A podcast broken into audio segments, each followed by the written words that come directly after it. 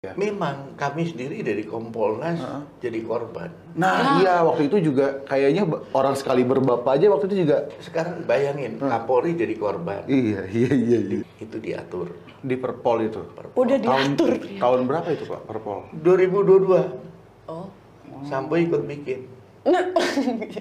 Sebelum kejadian itu ya pastinya.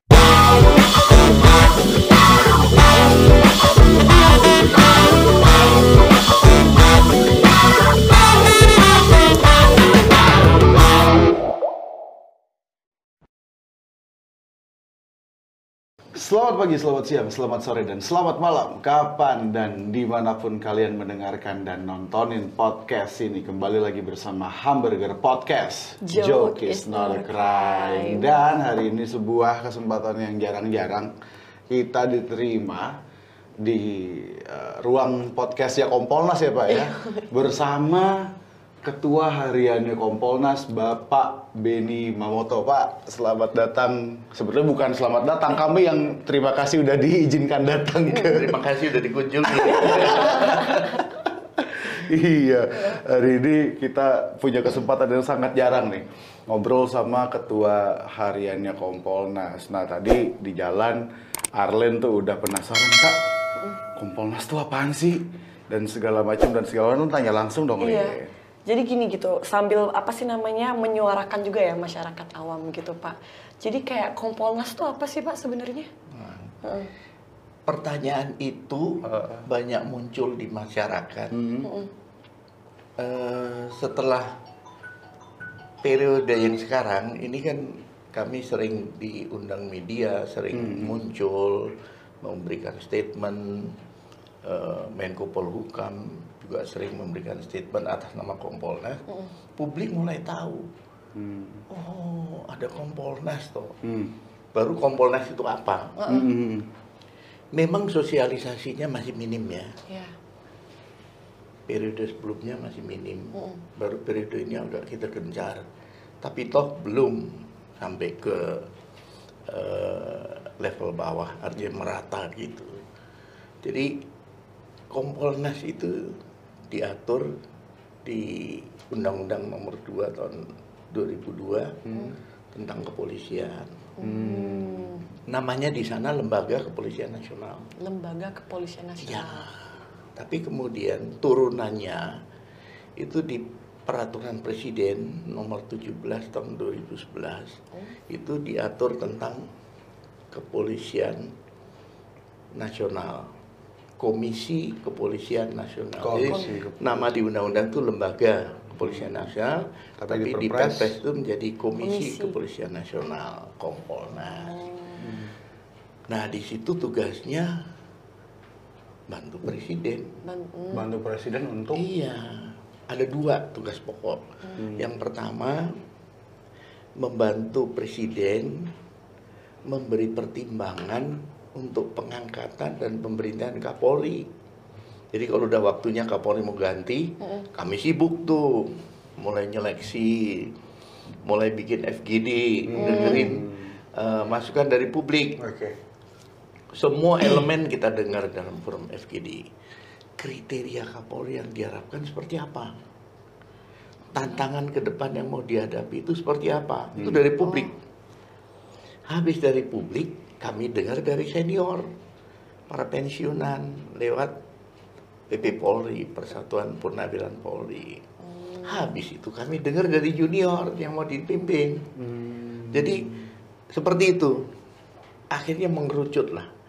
Kriterianya udah ketemu, tantangan ke depan ini, baru nyari figurnya. Carilah nanti yang bintang tiga. Baik, itu kan bentuk ini ya, bentuk kerjanya Kompolnas tuh. Ya, Tapi berarti tapi sebetulnya tugas pokoknya adalah membantu presiden untuk itu satu. Ah, ah. Yang kedua, membantu presiden dalam menyusun arah dan kebijakan Polri. oke. Ya, ya, ya. ya. Dua itu tugas pokoknya. Maka kami melakukan penelitian, kajian dan sebagainya untuk nanti kami susun arah kebijakan untuk Polri. Itu disampaikan ke presiden. Oh, enggak ber- berarti apa tujuan dibentuknya Kompolnas itu untuk membantu presiden untuk Polri gitu. Untuk nah, Kompolnas itu pengawas eksternalnya Polri. Pengawas eksternal. Ya, Nah ini yang orang juga banyak bingung sih Pak. Betul. Kompolnas tuh termasuk polisi lah bukan sih? Nah itu gimana tuh Pak? nah keanggotaannya dulu ya. Ah, Oke. Tiga unsur pemerintah. Oke. Ex officio itu Menko Polhukam sebagai ketua. Oke. Mendagri sebagai wakil Ah. ketua, kemudian Menkumham sebagai anggota, Hmm. terus tiga dari unsur pakar kepolisian, saya, Pak Puji, Pak Wahyu, baru tiga dari unsur tokoh masyarakat, Hmm. itu ada Bu Pungki, Pak Dawam, Pak Yusuf. Oke. Nah hari-hari Hmm. Pak Menko nunjuk saya sebagai ketua harian, Oke. untuk operasional hari-hari. Jadi seperti itu. Hmm, hmm, hmm. Jadi, nah itu tapi yang tadi pertanyaan orang-orang yang juga bingung, saya juga kadang-kadang bingung. Saya juga. Kok, iya, lu juga ya, ya. Kompolnas itu polisi bukan sih, Pak? Nah, tadi kan komposisinya kan udah jelas. Ketika Mendagri aja pensiunan polisi kebetulan. Nah, Pakar kepolisian tiga orang, dua pensiunan polisi, saya sama Pak Puji. Satu Pak Wahyu itu dosen di STIK. hmm, PTIK. Tapi di komisionernya nggak boleh ada polisi aktif, Ah, Oh. nggak boleh. Nggak Karena yang mau diawasi polisi. Polisi. Oh. Jadi emang tugas-tugas komisioner di Kompolnas tuh selain mengawasi polisi apa? Pak? tadi bantu presiden menyusun Oh, arah itu. kebijakan, kemudian memberi pertimbangan kalau mau milih Kapolri. Nah, di samping itu kita ada tugas pengawasan. Ah. Nah, tugas pengawasan inilah kita di- diberi kewenangan menerima saran dan keluhan masyarakat. Oh, jadi ada mekanisme saran Ada. keluhan masyarakat tuh. Jadi kalau masyarakat mau ngadu, misalkan, wah saya lapor ke polisi bukannya dilayani tapi malah dibentak-bentak misalkan, atau malah kasusnya didiemin, atau malah dimintain uang segala macam, silakan mengadu ke situ. Itu banyak tuh Pak aduan soal kayak gitu. Iya, cuman tiga ribuan. Oh, Iya, cuma. cuma tiga ribu. Cuma tiga ribu. Berarti, berarti itu tiga ribu yang ngelapor, yang, nggak lapor. kan juga nggak tahu ya. Jadi kesimpulannya apa tuh Pak kira-kira? Ini ada yang ada yang menarik. Tren laporan tuh naik. Itu analisis saya bisa karena setelah masyarakat tahu ada Kompolnas, di situ tempat mengadu, maka dia lapor. Jadi rame-rame akan naik. Hmm. Saya lebih ke sana ya. Hmm. Dibanding banyaknya pelanggaran gitu, banyaknya pelanggaran dari dulu sudah. Tapi kenapa aduan ke Kompolnas naik? Karena orang-orang akhirnya Mulai tahu, tahu, iya. oh ada nih satu badan namanya Kompolnas, Betul. yang kemudian karena kita dari dulu udah sering di ini inin polisi misalkan kita Iya. bingung mau ngadu ke mana, eh ngadunya ke Kompolnas aja deh gitu Iya. kira-kira gitu ya Iya. Pak ya. Oh, Jadi di samping keren, mereka bisa bawa surat sendiri langsung ke sini aduan Hmm. lewat website kita. Oh website juga bisa. ada tuh pengaduan online Ya, gitu ya. Secara online bisa. Kemudian kami juga sering menerima audiensi, Hmm. datang langsung, ngadu langsung. Itu yang namanya 4 jam terima orang curhat. Saya sudah terima. Datang dari apa NTT Oh. empat jam dari marah, dari maki-maki, dari nangis, dari ini, akhirnya semua tercurah. Keluhannya, pulang udah tenang, sudah ada yang mau dengar. Hmm. Nah, tapi gini Pak, misalkan saya nih, saya kemudian katakanlah punya kasus, lalu saya ngelapor ke polisi, lalu nggak ditanggepin, malah saya dibentak-bentak dan saya mendapat misalkan katakanlah kekerasan gitu, katakanlah gitu ya. Terus saya ngelapor ke Kompolnas. Setelah pelaporan itu apa yang terjadi tuh Pak? Ya, Mekanisme Kami- RTL-nya ya, gitu. begitu kami terima pengaduan itu, kami cek dulu pengadu ini legal standingnya ya, identitasnya ini, oh ini korban langsung, oh ini lawyernya, Hmm. oh ini penerima kuasanya. Itu dulu kita cek, habis itu materinya. Kami langsung respon minta klarifikasi ke kalau di Polda melalui Irwasda, Irwasda. kalau di Mabes lewat Irwasum. kita minta klarifikasi benar nggak aduan orang ini Hmm. nanti dijawab dalam tempo 14 hari dijawab kita pelajari kita sampaikan. Kalau nanti wah nggak bener tuh pak hasil klarifikasinya. Yang nggak bener yang mana? Nanti sampaikan lagi ke kami. Dan nanti ketika kami melihat ada sesuatu yang eh, janggal atau kita penuh tanda tanya kita minta gelar gelar perkara. Oh. Nah dengan gelar perkara jadi kita tahu kasusnya tuh gimana, masalahnya apa, kendalanya apa gitu. Hmm. Hmm. Tapi menarik ya, berarti ketika memang tugas-tugasnya Kompolnas memang sebagai badan pengawas eksternal Polri gitu ya Pak ya. Dan kemudian memang bahkan sampai ada mekanisme pelaporan dari masyarakat terkait bagaimana eh, kinerja Polri yang mereka rasakan dalam kehidupan sehari-hari. Yang menarik begini Pak, Ha- ketika kita ngomongin sebagai uh, peran Kompolnas sebagai mengawasi kepolisian, kayaknya hari-hari ini peran mengawasi itu lagi diambil banyak sama masyarakat nih terkait kasus Sambo nih orang semua. Iya. Kayaknya udah dari berapa bulan terakhir itu ketika ngomongin soal polisi pasti ingatnya Sambo. Iya. Betul. Ketika Iya. ketika ngomongin Sambo pasti ingatnya polisi. Polisi. Padahal Sambo ada juga bela diri Rusia gitu maksud gue. ada Sambo, googling dah. Ada Oke, bela diri Rusia googling namanya ini. Sambo. Sambo, serius ada. Lo cari googling. Nah, eh, yang yang yang kemudian jadi muncul di tengah-tengah masyarakat gini, ini kan polisi aparat penegak hukum. Tapi kemudian ketika ada beberapa anggota kepolisian terlibat dalam konflik-konflik dan segala macam, malah menggunakan tindakan-tindakan yang pendekatannya tidak pendekatan hukum, malah melanggar hukum. Iya. Itu gimana tuh Pak?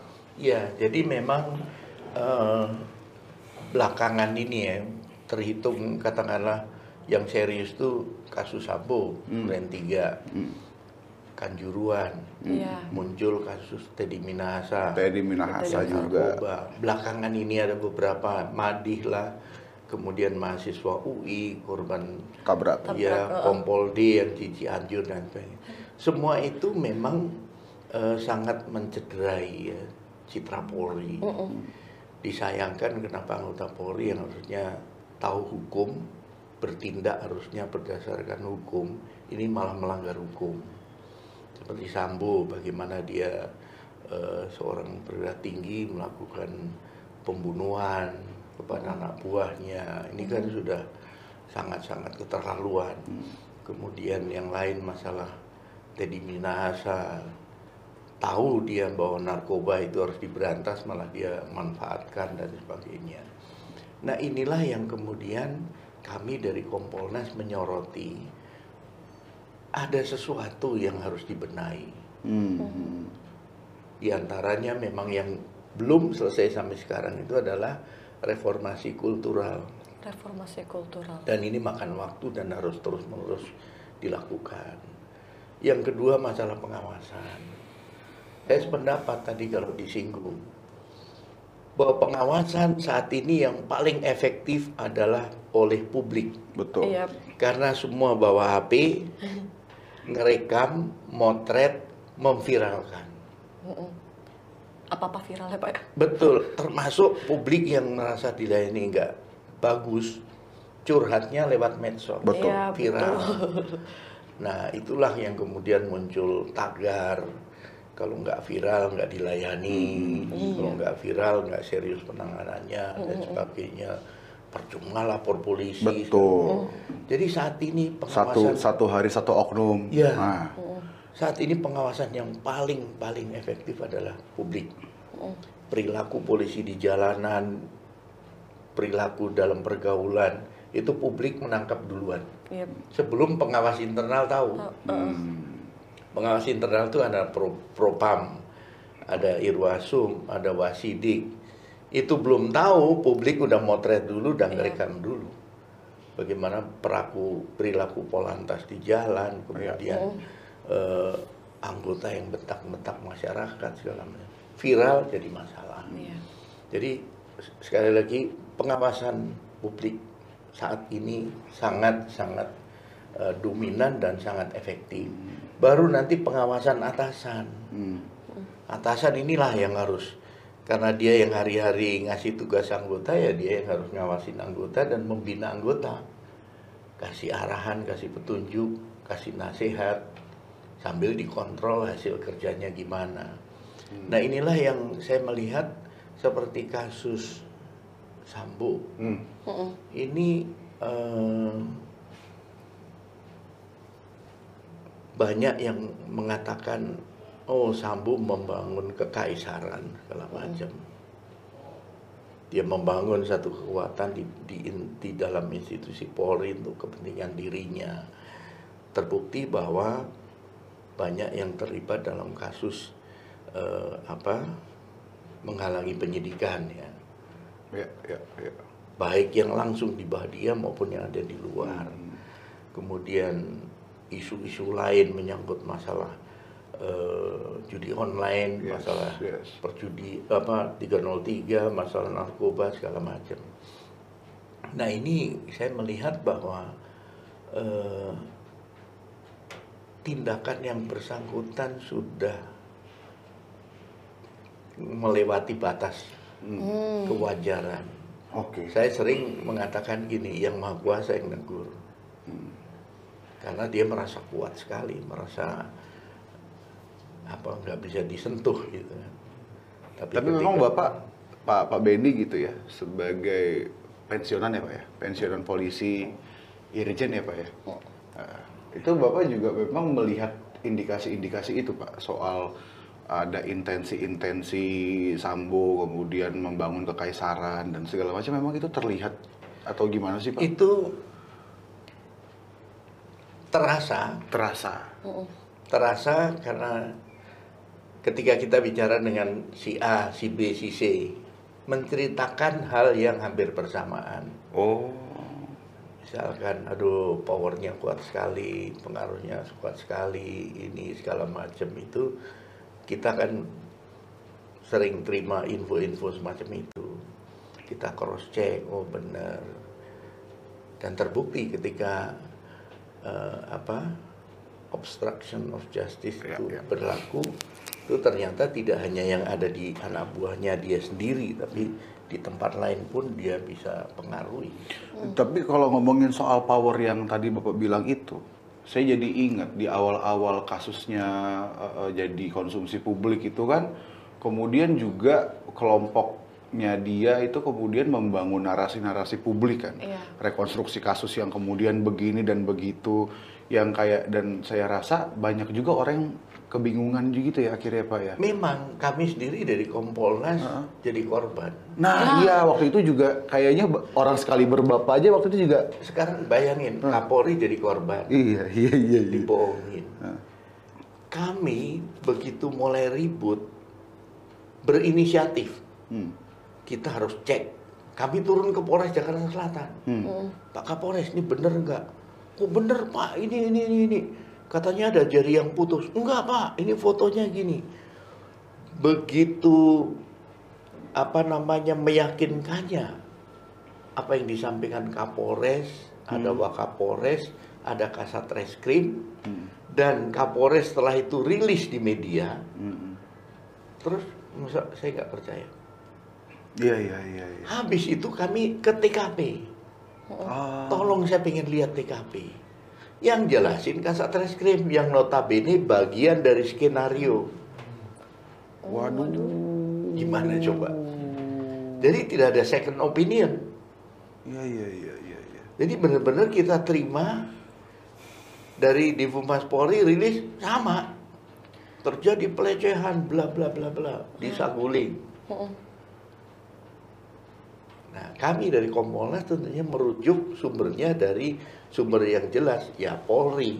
Iya. soal Polri itu kemudian eh, apa katakanlah dia kemudian bagian dari Skenario. itu. menyuarakan skenario itu Hmm. itu resiko maka kami kena serangan habis-habisan dan apa namanya eh, kami banyak melakukan langkah-langkah yang publik nggak tahu Mm. Hmm. Contoh, ketika si Yosua akan dimakamkan, Hmm. kan dari via Sambo tidak setuju kalau dimakamkan secara kedinasan, menolak. Makanya sampai sana kan langsung dimakamkan. Setelah beberapa hari dimakamkan. Nah setelah digali kubur, bongkar, selesai otopsi kan akan dimakamkan. Yang ngirim surat rekomendasi ke Kapolri agar dimakamkan secara kedinasan itu saya. Saya bikin surat rekomendasi karena apa? Pertimbangan saya berlaku asas praduga tak bersalah. Hmm. Kan Yosua belum dibuktikan salahnya apa. Makanya surat saya Presumption dengan pertimbangan asas praduga, asas praduga tak bersalah eh, direkomendasikan yang bersangkutan dimakamkan secara kedinasan. Akhirnya dimakamkan. Kedinasan. Kemudian berikutnya bagaimana kami mendesak Kapolri untuk dilakukan upaya untuk menonaktifkan semua yang terlibat kemudian dipindahkan ke Yanma kami juga yang dorong Pak kalau ini nggak dinonaktifkan struktur tuh masih berlaku psycho hierarki masih ada semua bungkem takut tapi begitu diboyong dibongkar tidak ada hubungan atasan mulai ada yang nyanyi Iya, iya. namanya Eliezer Hmm. Mulai nyanyi mulai lama yang lain lah mulai nyanyi nyanyi nyanyi nyanyi Nah, ngomongin ini nih Pak.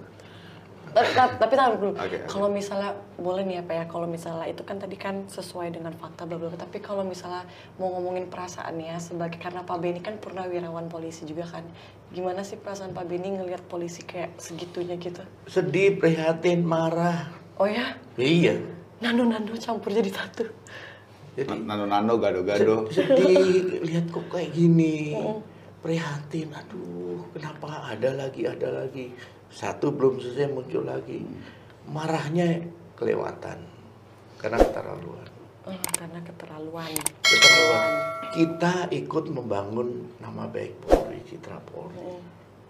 selama saya berdinas bagaimana saya selalu menjaga jangan sampai melakukan pelanggaran yang ada bagaimana menyumbangkan prestasi untuk nama baik Polri terus kemudian ini dirusak dengan perilaku-perilaku sini senior-senior rata-rata kalau dimintai pendapat marah Oh ya, Marah ya. marah marah.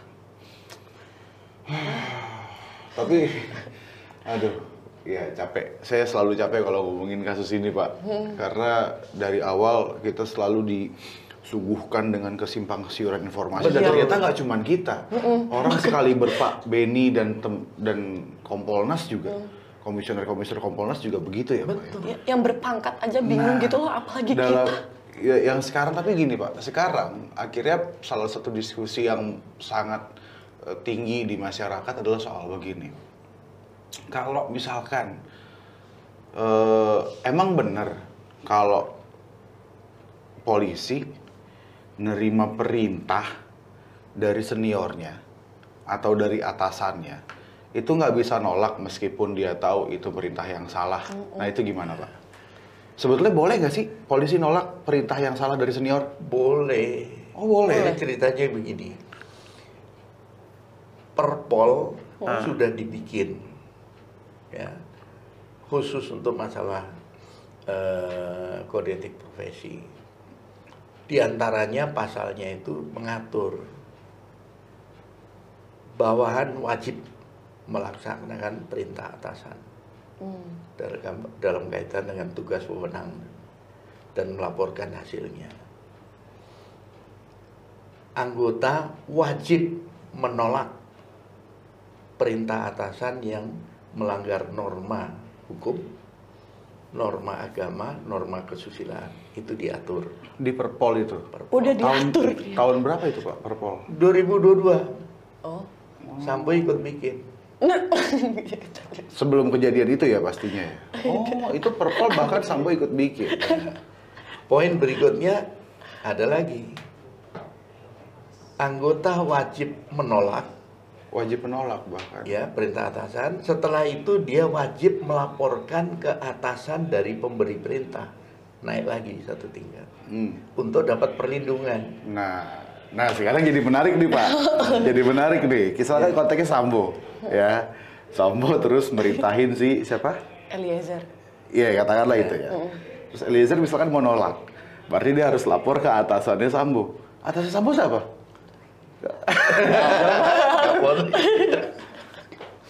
Emang bisa Pak lapor ke Kapolri kayak gitu? Justru itulah yang dalam beberapa diskusi terakhir itu di media saya sampaikan bahwa bahkan saya sudah bikin rekomendasi ke Kapolri perlu implementasinya ini dijabarkan lagi gimana mekanisme laporan lewat WA tertulis ngadep langsung atau gimana Hmm. bentuk perlindungannya apa kan anggota itu selalu mikirnya gini saya nolak saya dipindah Hmm. saya nolak saya ditandain karir saya habis Dimutasi gitu ya. Iya. karena saya udah ngalami waktu Oh. Pernah Pak? Di posisi siapa tapi Pak? saya waktu itu kombes Hmm. diperintah ketika menangani kasus Hmm. perintah kasus itu dihentikan sementara kasus itu buktinya cukup dan itu zaman orde baru ya Wah. Waduh. Kasus itu pelapornya diatensi dari Mabes Sabri. Bayangin kalau saya hentikan habis saya karirnya. Pilihannya menolak perintah atau menerima perintah. Saya kalkulasinya gini. Saya menolak perintah, berarti perkara ini saya terusin kejaksaan, Ya. ya. Aman dari sisi profesionalisme penanganan itu saya nggak akan ada masalah. Tapi resiko pasti dipindah. Pasti dipindah di Iya, sini. Dan betul Akhirnya dipindah. pindah. Tapi saya aman. Iya. Tapi kalau saya hentikan dari Mabes Abri turun asistensi, habis saya langsung copot. Nggak hanya dipindah, copot kali. Nah, maka pilihan saya, oke, nggak masalah. Nah, sekarang kalian ka- kalau kaitannya dengan Eliezer tuh gini, seorang tamtama Mm-mm. mampu nggak mengkalkulasi risiko? Gitu. Ya saya karena levelnya ini mengkalkulasi diri ini ini ini oke saya pilih ini. Mm-mm. Dia enggak. Belum mampu.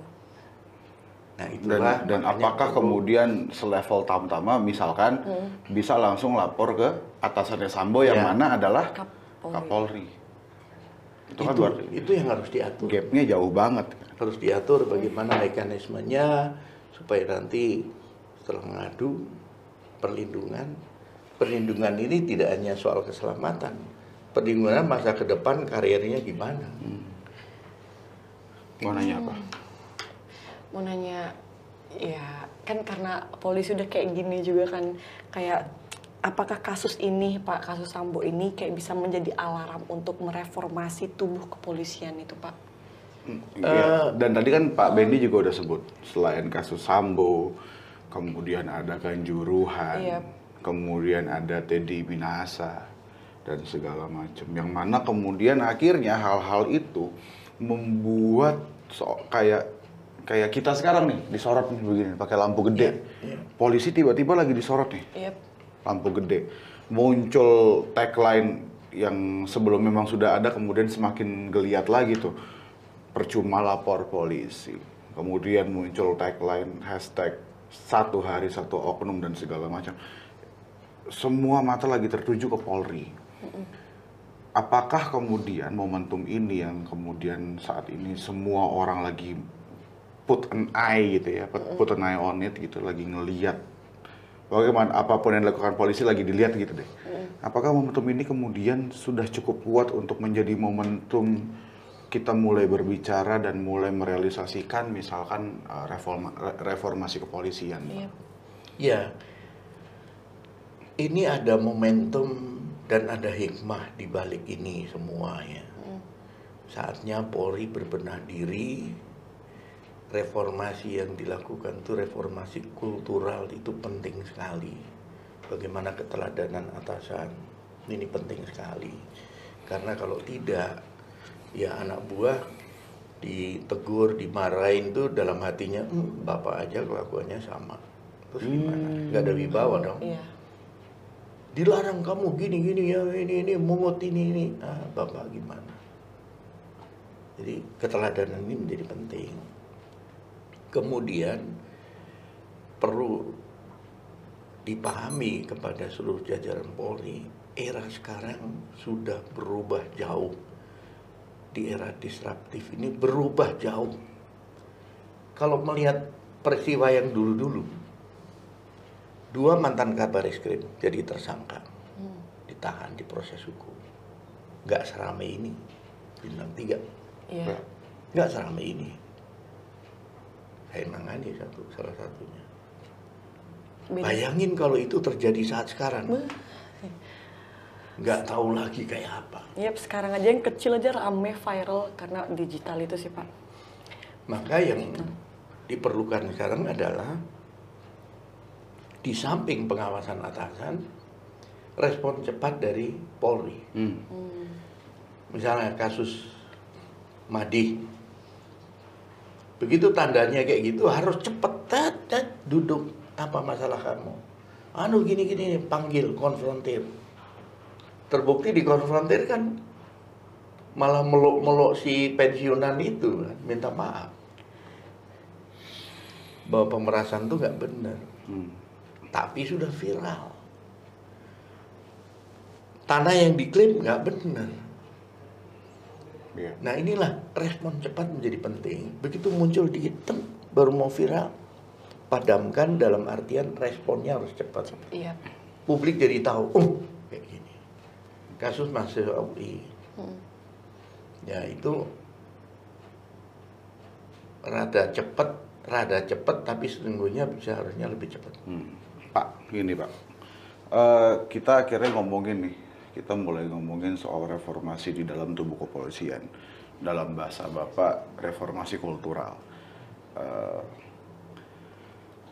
lalu ini juga kebetulan banget ya Pak ya, kebetulan banget kita hari ini rekaman di sehari gitu setelah Hari Pers Nasional, di mana ya meskipun banyak kelompok wartawan yang kemudian uh, uh, tidak merayakan Hari Pers Nasional dengan alasan-alasan uh, historis gitu, tapi kemudian kita juga tahu bahwa Hari Pers Nasional itu kan hari yang diakui negara sebagai uh, yang didedi- didedikasikan untuk dunia pers gitulah kira-kira ya Pak ya.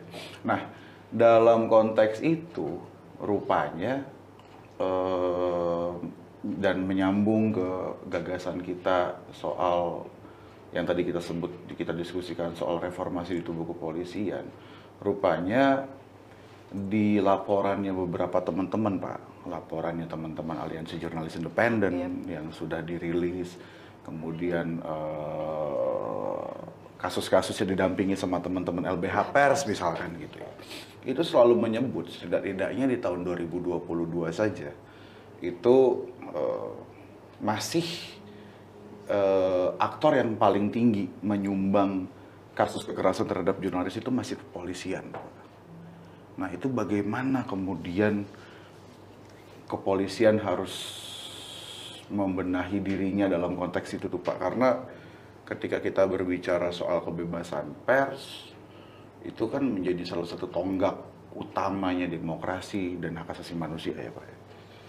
Ya, jadi kami sendiri Kompolnas udah bikin MOU dengan Dewan Pers. Tujuannya adalah salah satunya selaku pengawas eksternal ketika nanti pihak kepolisian menangani eh, rekan-rekan wartawannya bermasalah dengan teman wartawan, kita ketika turun bisa sama-sama, bisa berkoordinasi dan sebagainya. Itu untuk pengawasannya. Saya dapati di lapangan memang anggota masih ada yang arogan Hmm. ketika menghadapi rekan-rekan media. Entah itu emosi karena tulisan di media, entah emosi karena media mencecer pertanyaan yang harus dijawab, sementara yang bersangkutan nggak mau jawab, akhirnya muncul emosi.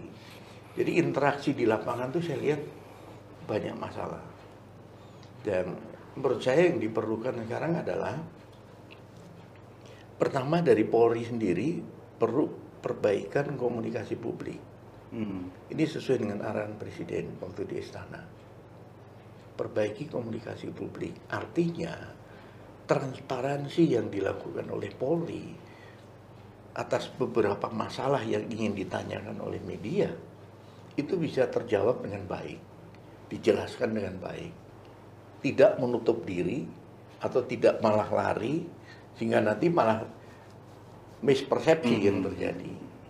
Nah ini yang saya lihat di beberapa tempat itu masih banyak yang lebih baik defensif nutup diri. Tapi ada di Polda tertentu yang justru terbuka. Hmm. Media mau nanya apa dilayani, apa perlu apa dilayani. Iya, iya, iya. Jadi memang problemnya apakah memang hanya di level komunikasi publik gitu ya Pak ya? Atau memang kemudian perlu ada yang ditingkatkan di level jajaran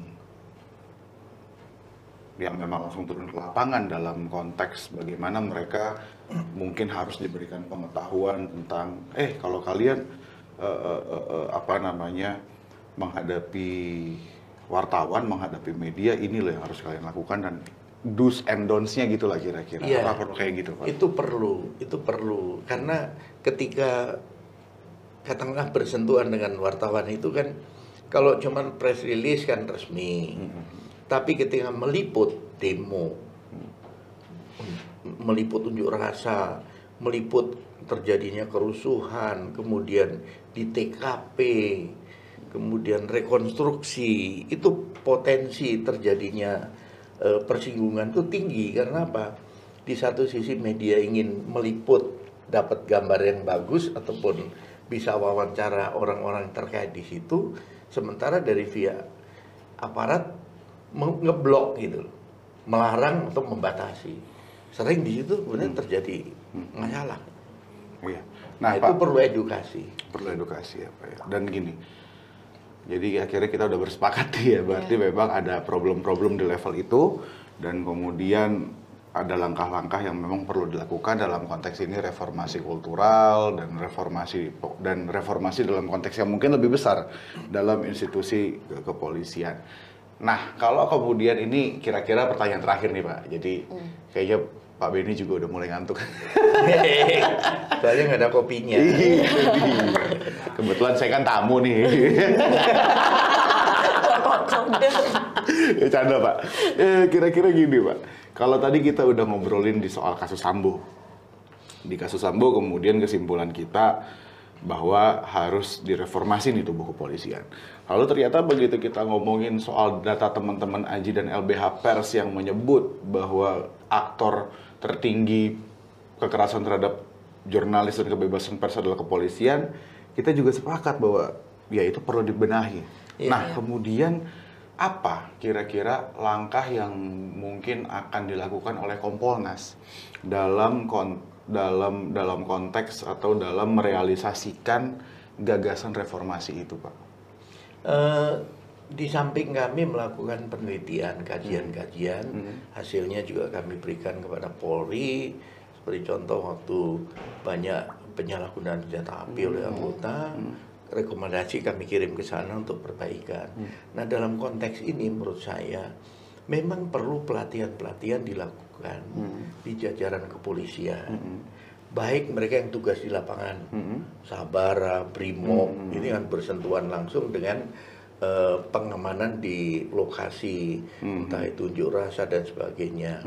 Kemudian yang kedua, anggota itu perlu diberikan pemahaman bahwa rekan-rekan wartawan itu punya hak ya yang dilindungi oleh undang-undang. Ketika mereka harus meliput kemudian mereka harus mengumpulkan eh, bahan pemberitaan dalam rangka objektivitas berita dan sebagainya nah ketika mereka berusaha ini ketika aparatnya nggak paham itu, Mhm.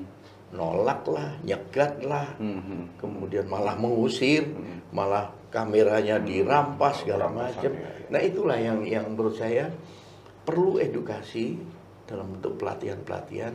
Ada level-levelnya untuk Hmm. pasukan sendiri, kemudian untuk nanti jajaran serse sendiri, kemudian juga nanti di level pria menengah juga penting itu diberikan, sehingga diharapkan nanti eh, apa nggak nggak terjadi hal-hal seperti itu lagi. Kan sebenarnya sudah ada juga perkap nomor 8 tahun 2009 tentang implementasi prinsip dan standar HAM Hmm. dalam pelaksanaan tugas itu kan rinci di situ lebih rinci lagi Tapi kan ternyata memang dalam prakteknya pun belum Belum, belum kunjung belum. dipakai gitu iya ya, Pak. iya iya Iya iya. Nah Pak, ini benar-benar terakhir nih. Barusan pura-pura terakhir. ini benar-benar terakhir. Dengan segala uh, uh, damage yang hari ini ada di dalam instansi kepolisian, dengan segala kerusakan, dengan segala kesemrawutan yang tadi kita udah bilang tentang kasus Sambo, Kanjuruhan, Teddy Minahasa dan segala macam. Juga kemudian presiden yang karena kasus-kasus itu juga akhirnya semakin buruk terhadap kepolisian. Kondisi yang saling berkelit-kelindan ini kalau untuk dibenahin itu butuh effort yang seberapa besar tuh dari kepolisian. Yang pertama perlu eh, komitmen yang kuat ya. Kalau mau benahi itu perlu komitmen yang kuat dari pucuk pimpinan dan jajarannya bahwa mau berubah, mau memperbaiki diri. Baru nanti tahapannya eh, apa-apa yang harus dilakukan, prioritas yang dilakukan. Saya melihat Pak Kapolri dengan peristiwa yang terjadi itu sudah bikin program namanya Quick Win Quick win. Dan itu sudah diimplementasikan.